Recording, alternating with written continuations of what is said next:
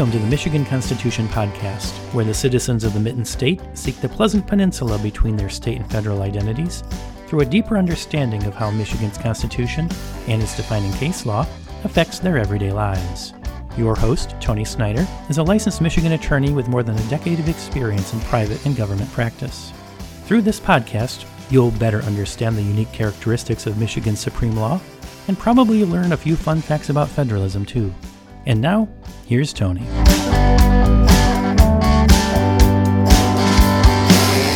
Welcome back to episode number 38 of the Michigan Constitution Podcast. This time we're going to continue our discussion about the right to a jury trial under Article 1, Section 14 of the Michigan Constitution. But first, your spoonful of legalese. The purpose of this podcast is merely to teach you what's in the Michigan Constitution. Each podcast will review a different article section, we'll talk about what it means, and we'll review Michigan case law, which helps us to better understand the effects of those constitutional provisions.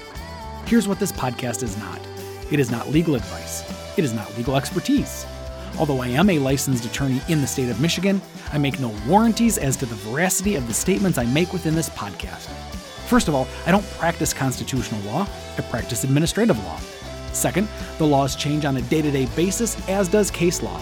What might be applicable the day I make a statement about the Michigan Constitution could very well be outdated by the time I post this podcast. If you think you're going to become a Michigan constitutional scholar because of my podcast, you're sadly mistaken. You do better with a Ouija board and a Magic 8 Ball. This podcast is for entertainment purposes only. If you need Michigan legal advice, you would be well served to contact the State Bar of Michigan and ask for their lawyer referral service program for a referral to an attorney who specializes in your legal needs. Our next case Yan versus All American Transport Company, a Michigan Court of Appeals case from 1981, again addresses the ability to request a jury trial, but this time the Michigan Court of Appeals finds against the decision by the trial judge, saying the judge should have allowed the case to go before a jury, and here's why. The plaintiff, Mr. Leo Yan, filed a lawsuit against defendant All American Transport for alleged negligence. When the defendant company filed their answer to the complaint, they not only denied liability to Mr. Yan, but also requested a jury trial. As lawsuits are wont to do, it took about 18 months for the process to wind its way to trial. In May 1979, a last minute settlement conference was held in the judge's chamber one hour before the trial was to commence, and it was to see if the two parties could potentially resolve their dispute. It was at this settlement conference where it was discovered that the requisite jury fee was never paid. The plaintiff offered to pay the fee, but the judge refused it from the plaintiff since the plaintiff never filed a request for a jury when they filed their lawsuit. The trial judge did, however, tell the defense attorney that the court would accept the jury fee from him as the defense had initially requested a jury at the time the defense filed their answer to the complaint. The defense attorney spoke with his client and learned the client did not want to proceed with a jury trial, but instead would prefer a bench trial. One important factor to this fact pattern is that the computer system for the trial court showed that a jury fee was paid on December 26, 1975, by the defendant. This will be important to the case. At any rate, the trial judge conducted a bench trial and ultimately dismissed the lawsuit in favor of the defense for a judgment of no cause of action. Plaintiff appealed the matter, and this Court of Appeals addressed the case via this case law opinion that we're reviewing now. The Michigan Court of Appeals begins their decision by quoting from an earlier case we reviewed, the Jameson versus Lloyd case. They reminded us that for a party to be entitled to a jury as a matter of right, two requirements must be satisfied. First, there must be a timely demand, and second, there must be a timely payment of the jury fee. But where a party fails to properly satisfy the prerequisites for obtaining a jury trial, then the decision will be left to the discretion of the trial judge. But then the Court of Appeals goes on to say that in this case, they were compelled to find that the trial court abused its discretion by refusing to allow for a jury trial in this lawsuit. And they rely on a Michigan court rule, specifically 508.4, which reads in part The failure of a party to file a demand as required by this rule or to deposit the jury fee by the close of the pretrial conference constitutes a waiver by the party to receive a trial by jury.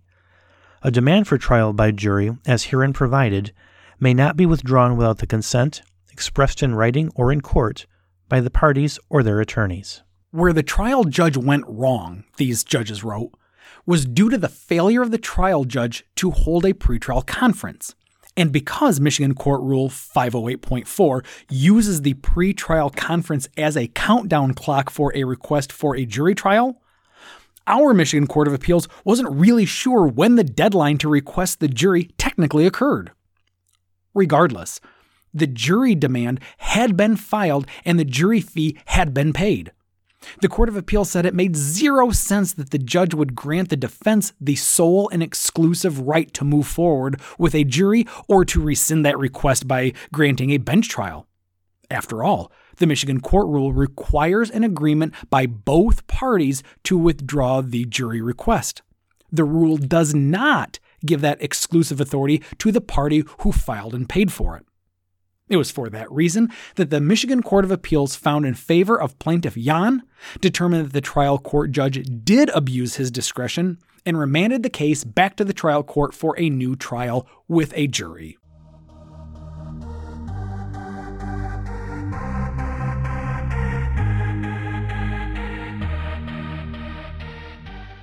Our next case of People v. Guy, a Michigan Court of Appeals case from 1982, is a criminal case which is going to address whether or not a black defendant really had a jury of his peers if less than a majority of the jurors were a racial minority.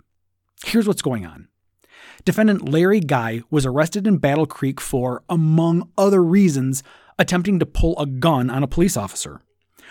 Just prior to trial, Guy's defense attorney moved to dismiss the case for failure by the prosecution to provide a fair cross section of Calhoun County's population from which to select a jury.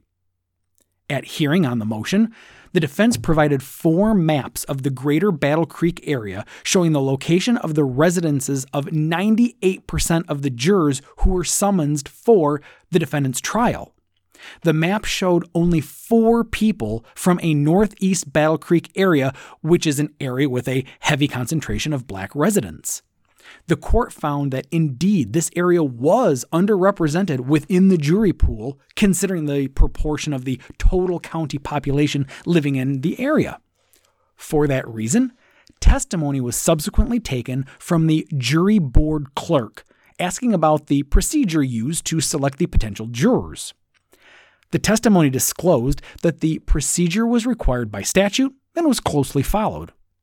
The jury board clerk opined that underrepresentation within the jury pool from the northeast corner of Battle Creek might be due to a lesser proportion of those residents being registered to vote. Additionally, people in that area may have moved in and out more frequently, making it difficult to contact them by mail.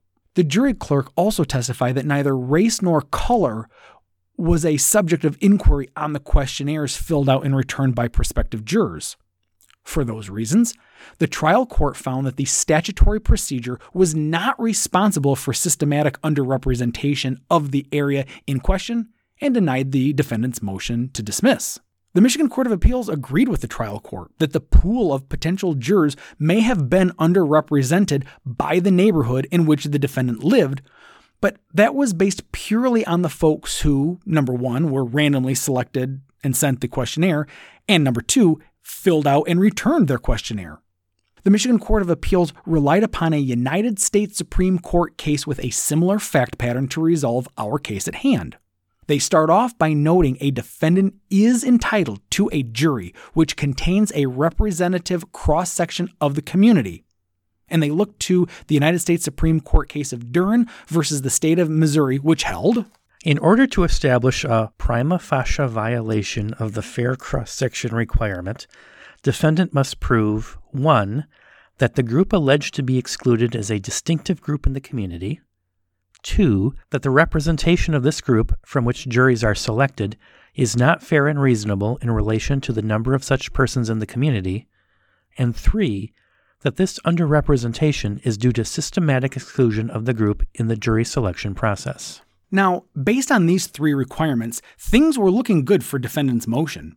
The Court of Appeals said that the first requirement regarding a distinctive group being excluded was true. They point out that the trial court found there was an underrepresentation of the northeast quadrant of Battle Creek residents missing from within the jury pool.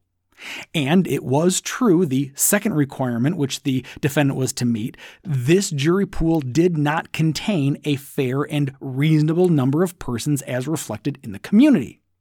However, it was the third element where the Court of Appeals points out the defense failed. The defendant could not prove that the underrepresentation of black residents in the jury pool was due to a systemic exclusion based upon the jury selection process.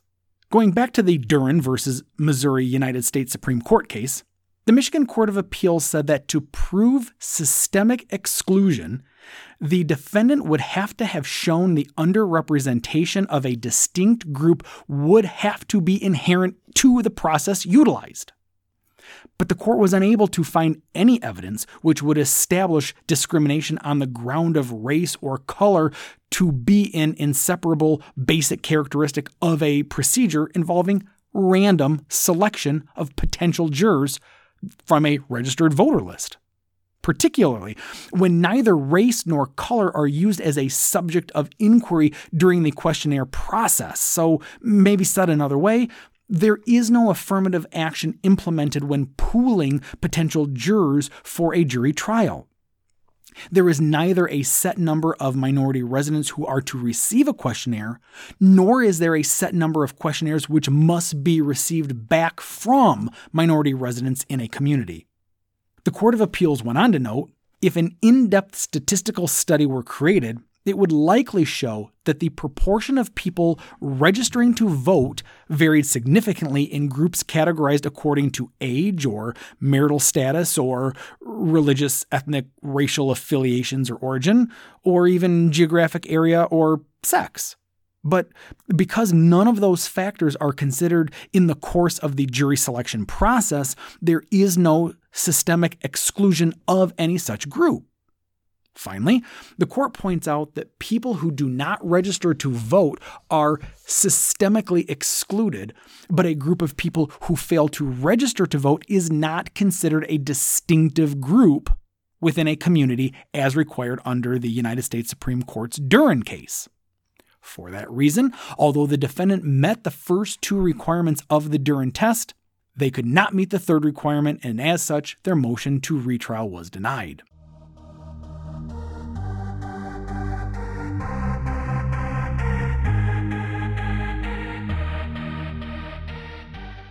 Next up, Tomlin versus the Department of Health and Human Services, a Michigan Court of Appeals case from 1986. This case is a little different than what we've been talking about. This is whether or when an administrative matter can go to a jury.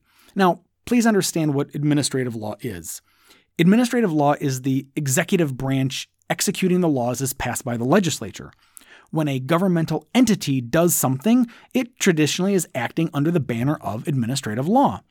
And administrative law is a legal creature that I could spend hours and hours talking about, but I won't. One, because it'd likely bore you to tears, but two, it's not the subject of a Michigan Constitution podcast. What I will tell you is that in this instance, you have a doctor of osteopathic medicine being alleged by the Department of Social Services to have received overpayments from Medicaid for allegedly unnecessary treatments being provided to his patients in 1978. Both parties to the lawsuit agreed that an administrative law judge came up with the correct dollar amount, about $57,844, or in 2021 monies, $243,300 and that those payments were overpayments that the doctor should not have received. Now, plaintiff Dr. Tomlin petitioned the Genesee Circuit Court to review the order entered against him by the administrative law judge. But the Genesee Circuit judge found that the $57,000 overpayment was supported by competent, material, and substantial evidence. But Dr. Tomlin thought that this determination should have been made not by the judge, but by a jury. The Michigan Court of Appeals disagreed. They said that administrative proceedings, such as those with the Department of Social Services, is not a civil case at common law. And if it's not a past civil case at common law, it does not enjoy the constitutional right for a jury trial.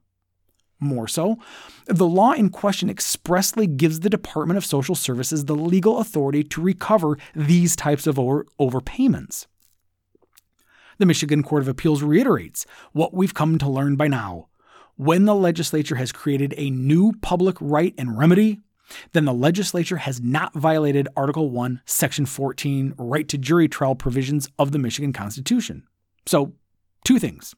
One, the legislature's authorization of the Department of Social Services to recover Medicaid overpayments was not a civil cause of action existing at the time the state constitution was adopted.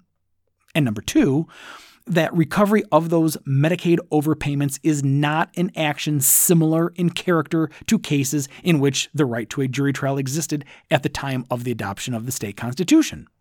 For that reason, the Michigan Court of Appeals held Dr. Tomlin did not have a constitutional right to a jury trial on his overpayment determination.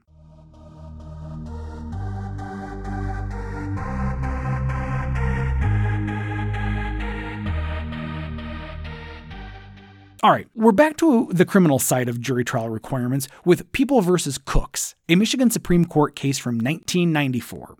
The reason I really like this case and want to highlight this case is because it addresses what to do when you've got a criminal defendant who is being charged with multiple acts of the same crime, but is convicted generally, not on a specific act.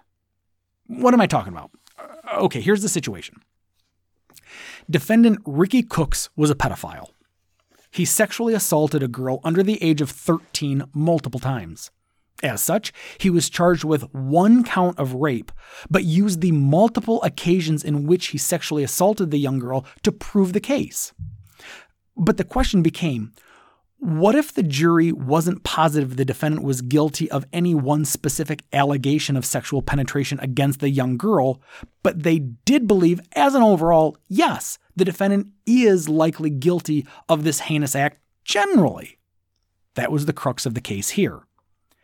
The justices of the Michigan Supreme Court started their opinion off by noting that a criminal defendant has the right to a unanimous jury verdict. But the issue before the court was whether a general unanimity instruction to the jury was adequate considering the pattern of conduct offered as evidence of a single charge offense.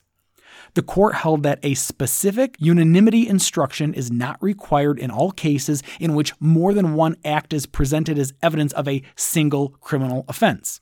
And again, remember, the prosecutor was alleging that Ricky Cooks had sexually assaulted this young girl multiple times, but was only charging the defendant with one count of rape. And the Michigan Supreme Court is ruling here that the prosecutor has the right to present to the jury all these multiple occasions to get a conviction on the one rape charge being brought. Now, what the defendant wanted was for the prosecutor to have to prove that a rape happened on a specific date at a specific time and that the defendant did indeed sexually assault the young girl on that date. But that's not the requirement, said the Supremes. The Michigan Supreme Court reasoned that the question to determine is whether either party, that being the prosecutor or the defendant, has presented evidence that materially distinguishes any of the alleged multiple acts from the others. Therefore, where materially identical evidence is presented with respect to each act, a general unanimity instruction to the jury will suffice. The justices found that the evidence presented by the prosecutor against Cooks was materially identical with regard to all three of the alleged sexual acts. So the court does a really nice job setting up a little test, which I think helps better clarify what all this means. The general instruction to the jury saying they must be unanimous that the criminal defendant committed the alleged criminal act will be fine unless one of the two aspects occurs. If there are alternative actions taken by the defendant where those acts themselves are conceptually distinct, or at least one of the two sides can show that there were distinct actions taken by the defendant. So, what does this mean in layman's speak? Well, let's go back to the overarching allegations that this defendant sexually assaulted the girl on multiple occasions, but he's not being charged with one specific day and time rape instance. He's being charged generally because all the elements of the rape would be exactly the same. She was under 13, didn't give consent, and he inserted himself into her. Those elements are going to be the same elements whether the assault happened on the 1st of the month, the 15th of the month, or the 30th of the month. But if any one of those elemental aspects change, well, then it's a potentially different crime. And if the elements change, you know, perhaps on the 15th he merely kissed her, that's a different crime. So a general finding of guilt wouldn't be allowed. They would have to decide if he was guilty of sexual assault on the first, but maybe only lewd conduct on the 15th due to the kissing. So that's one scenario where a general finding of guilt for multiple acts would not be allowed. The second way a general finding of guilt would not be allowed is if there's a reason to believe the jury might be confused or disagree about the factual basis of the defendant's guilt. This exception is a little harder to explain because the situations are going to be very fact specific. A judge will need to look at the criminal charge, the relevant facts in that case, and determine whether the jury would likely be confused about or disagree with the facts of the alleged crime. If that's the case, the judge might very well give a specific instruction to the jury that they must find that the criminal defendant did X on Y date regarding Z crime. Now, the Supreme Court in our case believed that the evidence offered did support the alleged acts of a sexual assault against the girl because the evidence was materially identical in each and every rape. The girl testified to the penetration, that it occurred in the same house over an unspecified three day period in January, and it was done when only she and the defendant were in the room. Therefore, the Michigan Supreme Court justices ruled the multiple acts alleged by the prosecutor were tantamount to a continuous course of conduct. More so, the court found the defendant did not present a separate defense or any materially distinct evidence regarding this particular act, meaning the defendant didn't show or even try to show a different crime had occurred. The Michigan Supreme Court concluded by declaring when a prosecutor offers evidence of multiple acts of the same crime by a defendant, each of which would satisfy a completed crime, the trial court may give a general instruction to the jury that its verdict must be unanimous unless one of those two exceptions that we talked about, you know, that being the different elements of a crime or a confused jury, that any of that had occurred. For that reason, the Michigan Supreme Court ruled in favor of the prosecutor.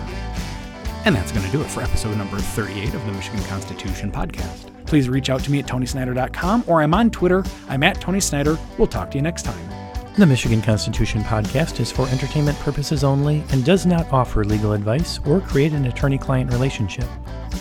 This podcast is hosted by Tony Snyder. For more information, visit tonysnyder.com, send an email to podcast at tonysnyder.com, or follow Tony on Twitter at Tony Snyder. Catch new episodes on the 1st and 15th of each month. Thanks for listening.